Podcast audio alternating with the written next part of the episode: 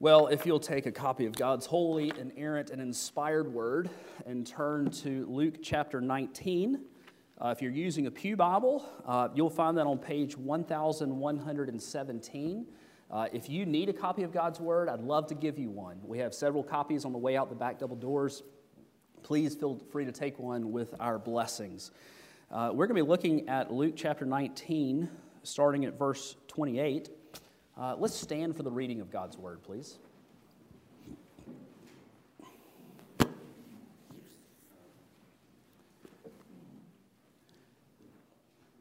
And when he had said these things, he went on ahead, going up to Jerusalem. When he drew near to Bethphage and Bethany at the mount that is called Olivet, he sent of the disciples, saying, Go into the village in front of you, where on entering you will find a colt tied, on which no one has ever yet sat. Untie it and bring it here. If anyone asks you, Why are you untying it? you shall say this The Lord has need of it. So those who were sent away, uh, so those who were sent went away and found it just as he had told them. And as they were untying the colt, its owners said to them, Why are you untying the colt? And they said, The Lord has need of it. And they brought it to Jesus. And throwing their cloaks on the colt, they set Jesus on it. And as he rode along, they spread their cloaks on the road. And as he was drawing near, already on the way down the Mount of Olives, the whole multitude of his disciples began to rejoice and praise God with a loud voice for all the mighty works that they had seen, saying, Blessed is the King who comes in the name of the Lord, peace in heaven and glory in the highest. And some of the Pharisees in the crowd said to him, Teacher, rebuke your disciples. He answered, I tell you, if these were silent, the very stones would cry out. And when he drew near and saw the city, he wept over it, saying, would that you, even you, had known on this day the things that make for peace. But now they are hidden from your eyes. For the days will come upon you when your enemies will set up a barricade around you and surround you and hem you in on every side and tear you down to the ground, you and your children within you. And they will not leave one stone upon another in you because you did not know the time of your visitation. The word of the Lord. Thanks be to God. Let's pray. Uh, Father, we thank you for your word, and we ask, O oh Lord, by your Spirit, that you would give us unction, anointing, and understanding. Open our eyes that we may see. In the name of Christ, amen. Please be seated.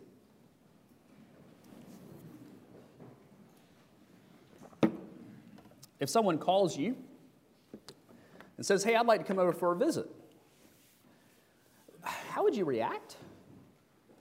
It, it kind of depends on who it is, isn't it? If the preacher calls you, you know, run, right? That's, that's usually what happens. Everybody's out of town real quick when the preacher calls. Um, if, if it's a friend, if it's a friend that, uh, that you are used to visiting with, then you'll be excited. If it's your boss, said, hey, I'd like to drop by and have a visit, you might have a different response. What would happen if the president came to see you? Taking party politics out of it, whichever president you want. What if the president called you, the White House calls you a switchboard, you were able to confirm it actually was the, the president, and he's coming to Brewton just to see you? Uh, I wonder, would that change your schedule? Would, uh, would perhaps you clean up your house a little bit? Uh, we, as, as, you know, we're uh, foster parents now, and um, you know, DHR had to come and do a home inspection, and uh, and we had friends come and help us get the house ready. You know, and it was ready. Praise God. You prepared your heart. Excuse me. You prepared our house. That's the illustration to the next bit. So we prepare our hearts for the coming of Jesus. Jesus was coming on a visit. See, there's a, there's a key word in our text. It's the last word of our, of our text, and it's the word visitation. The word, word visitation in the Greek is a very uh, precise and official word. It, means an official visit, a visit by an official for a stated purpose. See, in our text, we see not the president, not the DHR, but the king. The king coming not just to say hello, not for a chat, but for an official purpose, for an official visit. See, the king was coming with his kingdom, and his kingdom is different than any other kingdom of the world. He is king of the world, but this kingdom is a spiritual kingdom. It is one that is entered not by coercion, not by force, but by surrender, surrendering to the king and becoming one of his own. See, this king is the King of kings and the Lord of lords. He is the creator of the universe, and everything you see, he made it, and he was coming on a visit to his people. The question is, why? Why was he coming on a visit? Why was he coming on a visit, and why would he cry before he begins his visit? And then, why will this king come back? There are three whys we're going to look at this text, in this text as we think about our king. The first is why would he come on this official visit? Well, quite simply, he said he would. Um, and then we'll close with prayer and the benediction. Uh, he said he would, and, uh, and it's been foretold in the Old Testament throughout. Genesis 3.15, we get this initial, the proto-evangelion, the first gospel, that God's going to fix this mess that, that man has made of his creation. But more specifically, the Jews were looking for their king, for the Messiah, the Christ, who would come and visit. They knew that one day there would be a king who would come in the line of David and who would sit on the throne of his father David and who would rule with justice and righteousness. You know, they actually practiced this in the Old Testament days. See, every year uh, they would rethrone, re enthrone, re coronate uh, their, their kings. Uh, and so they would celebrate the coronation of their king, and, and this had a, a forward looking aspect too, as they began to pray for and anticipate the coming of the true son of David, the one who would sit on his throne forever. And so what they would say is found in verse 38 of our text and Psalm 118 in the Old Testament. Blessed is the King who comes in the name of the Lord. Peace in heaven and glory in the highest. Reflecting Psalm 118. Blessed is he who comes in the name of the Lord. We bless you from the house of the Lord. Jesus said he was coming. The king was going to come. They had been practicing it all those many years before now, but there was another prophecy that told of this day as well, and it's from Zechariah 9 9. Rejoice greatly, O daughter of Zion. Shout aloud, O daughter of Jerusalem. Behold, your king is coming to you. Righteous and having salvation is he, humble and mounted on a donkey, on a colt, the foal of a donkey. Don't you love that text? Your king is coming, and what does he have? Righteousness and salvation. And that's what happens in our text. The king arrives. He said he would. And now it's finally here. Jesus rides a donkey from the Mount of Olives down to Jerusalem, which is the distance of about a half mile. So Jesus doesn't ride a donkey because he's tuckered out. He's walked all over Judea and Perea and Galilee, and it's not like he gets to the end of his journey and says, Man, I just can't make it. Rather, this is reenacting, or this is the thing that they had been react, reenacting all those years. See, when they would re, enthrone the Davidic kings in the Old Testament each year, do you know what they did? They'd put him on a donkey at the Mount of Olives, and he'd ride into Jerusalem. I use this illustration each year because it works so well. If you looked out the front door and you saw a 50 car motorcade with ambulances, a couple of Suburbans with SWAT team members, a bunch of police cars, helicopters, and there in the middle was a seven ton black armored Cadillac with two flags on the front one with the American flag and the other with the seal of the president. Do you know who it would be? It would be fairly obvious to, us, right? We might wonder, what is he doing in Brewton?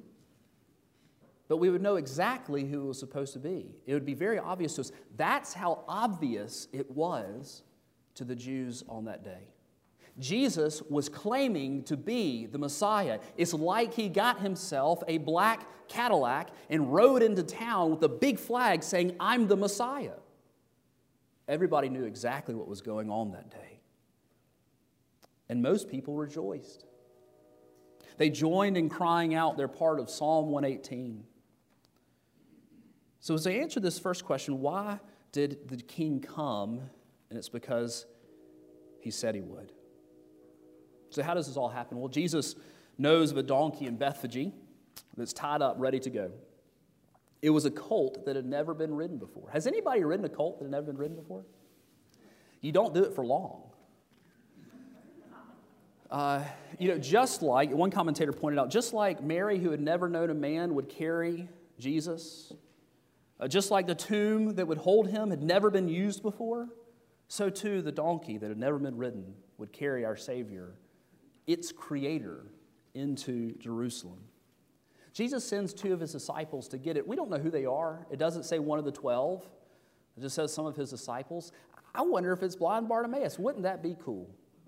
Wouldn't that be cool? It says, we, we looked at last week that he was glorifying God and he followed Jesus.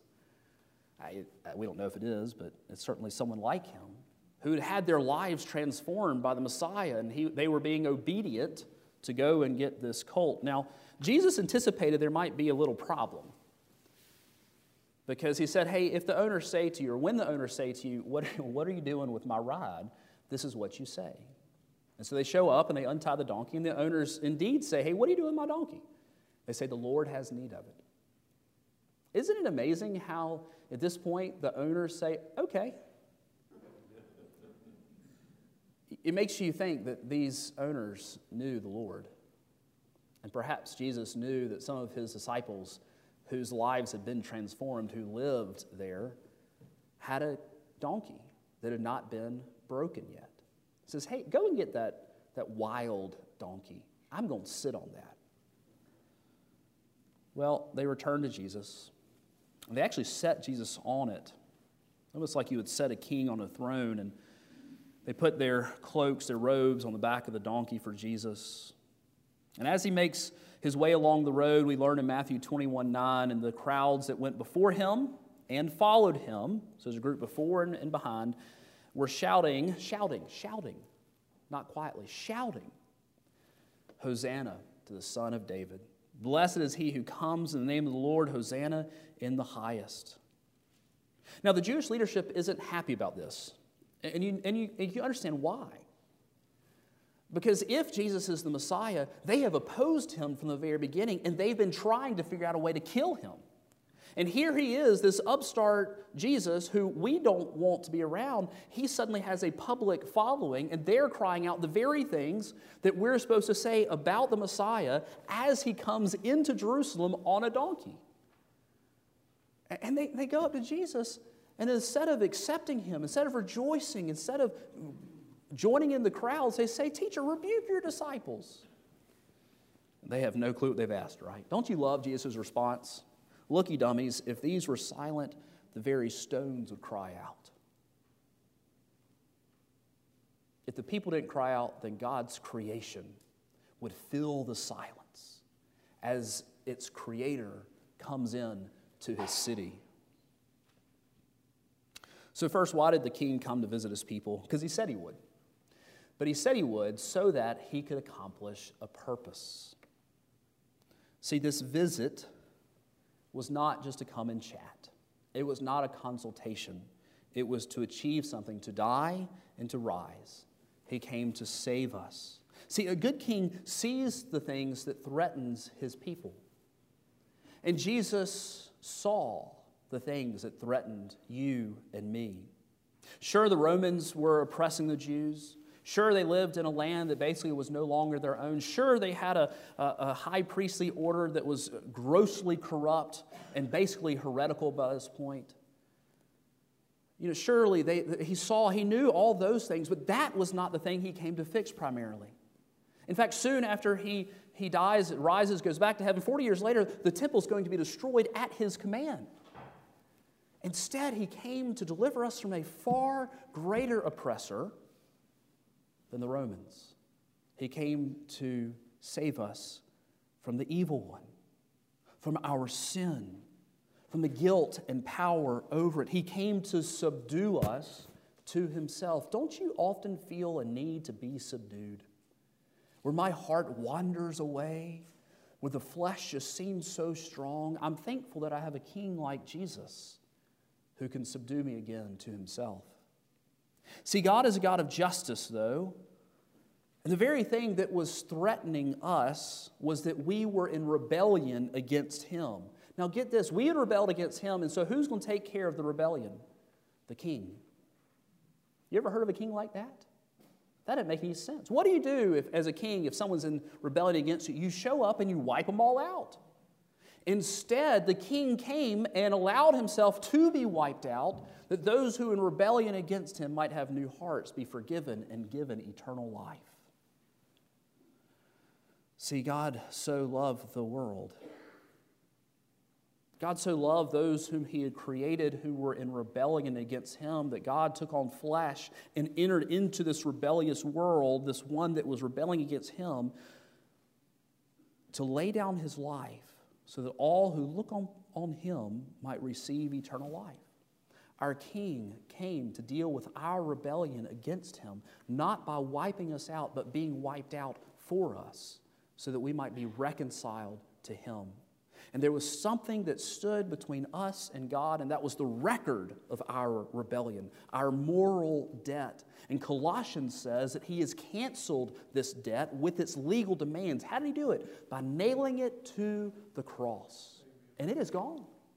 If you are in Christ Jesus, if you have trusted in the Messiah, not just the Messiah that was accepted as, as they saw it on Palm Sunday, excited for what he could do for you in the moment. But if you have trusted in what Christ has done for you on the cross, that God would, took on, would take on flesh and die in your place because someone had to die and you couldn't do it, then you may know that there is therefore now no condemnation for those who are in Christ Jesus. Our Savior, our King, has paid it all. This is what our Savior came to do. This is what Messiah came to do. This is what your King has done for you. But then there's this jarring moment. It's a day of rejoicing.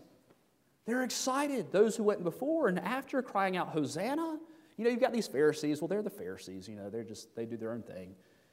But it's a day of rejoicing. But then you get to the end of our passage. And we find Jesus there crying.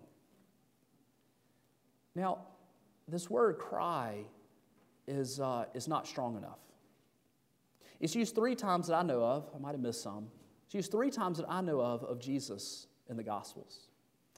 At the tomb of his buddy Lazarus, where he weeps, the same word is wail. In the Garden of Gethsemane, right? He knows what's coming. He's willing to do it. Lord, let this cup, any way possible, let this cup pass from me, but if not, I, your will be done. And here. This is a public outcry. This would have been embarrassing Shh. Shh.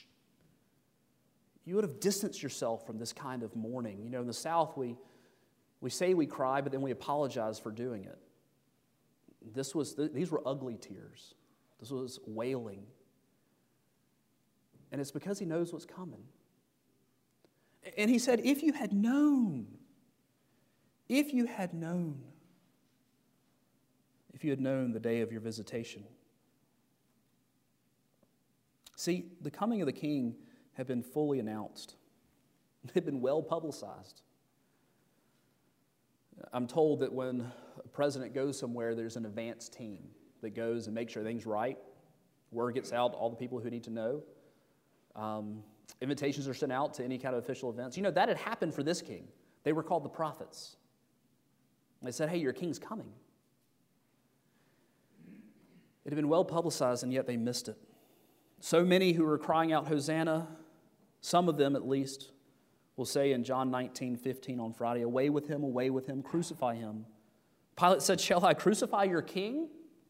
This is one of those gut check moments like, okay, maybe we stop and think about this. The chief priest answered, We have no king but Caesar. So God is a God of love and justice. And he came on visitation, came to visit his people calling them to repentance, and so many would reject him. But justice would come. Forty years later, this same king who is weeping and wailing here will be the same king who will send the Romans, the ones who had crucified him, to destroy the city of Jerusalem. This is why we get in Mark 13 hey, it's going to be better for you if you're not in the city. Don't, don't go and get anything, just run. Run for the hills. This is the abom- abomination of desolation. This is, this is when one of the generals walks into the Holy of Holies. This is when every stone is taken off one or the other at in the temple. And the, and the streets ran with the blood of Jews. Thousands upon thousands upon thousands died. It was an awful day. Jesus knew it was coming. It's because they had missed the day of their visitation. If they had known only the one who had come to bring them peace, do you know this king? This king who came to bring you peace? He offers you peace with God. Colossians 1:19 and 20 says, "For in him all the fullness of God was pleased to dwell, and through him to reconcile, to bring close, to heal that, that broken relationship, to reconcile to himself all things, whether on earth or in heaven, making peace. How? By the blood of his cross. Well, we've seen why the king came for visit. It's because he said he would, and in order to save us. We've seen why the king would cry, and it's because his people missed the day of their visitation. The third is why will the king return? We read in 1 Thessalonians of the return of the king. For the Lord himself will descend from heaven with a cry of command. Everybody's going to hear it. With the voice of an archangel. Everybody's going to hear it. And with the sound of the trumpet of God, perhaps his own voice. And the dead in Christ will rise first. Then we who are alive, who are left, will be caught up together with them in the clouds to meet the Lord in the air. And so we will always be with the Lord. When Christ came the first time, it was to deal with the guilt and power of sin. He saved us, He gave us life, He redeemed us, reconciled us, brought us peace by the blood of His cross. But when He comes back, He will bring His kingdom in fullness. He will complete what He began. I must say that this week I've thought a lot about this day as we think about what happened in Nashville. You know, the Covenant School is, uh, there, belongs to a sister church of ours, PCA Church. And uh, well, we have children here, so you, you know what happened, including the daughter of the senior pastor. And um, I yearn for the day of Christ. I yearn for justice. I yearn for this world to be made right, don't you? I yearn for the king to come and and for there to be recompense. But I can only say that because Christ saved me. And I'm ready. And the more darkness I see in this world, the more ready I am. And it makes me yearn for that day. When, when Jesus, who is the light of the world, will come and, and everyone will know it. And every knee shall bow and tongue confess on earth and under the earth that Jesus Christ is Lord to the glory of the Father. Are you ready for that day? See, I'm praying for it. Um, I'm praying, Lord, come quickly. Are you ready for that? Christ came to bring peace to you by the blood of his covenant, by the blood of the cross. And he offers it to you freely. You can't earn it. There's nothing you can do to make God love you. It doesn't work like that. Instead, you surrender to the king. You bow your knee to the king. You ask him to forgive you of all the ways you've rebelled against the king and ask him to save you. You know what? He will. And then you can join the rest of us yearning for that day of justice because justice for believers was satisfied on the cross. Let's pray. Our Father in heaven, we thank you for the triumphal entry of your Son, Jesus. Um, we thank you for the day that he entered into our lives, for those who know Christ. I pray for those who don't know you that today might be the day of their salvation. Even as we pray, Come, King Jesus, come quickly. Amen.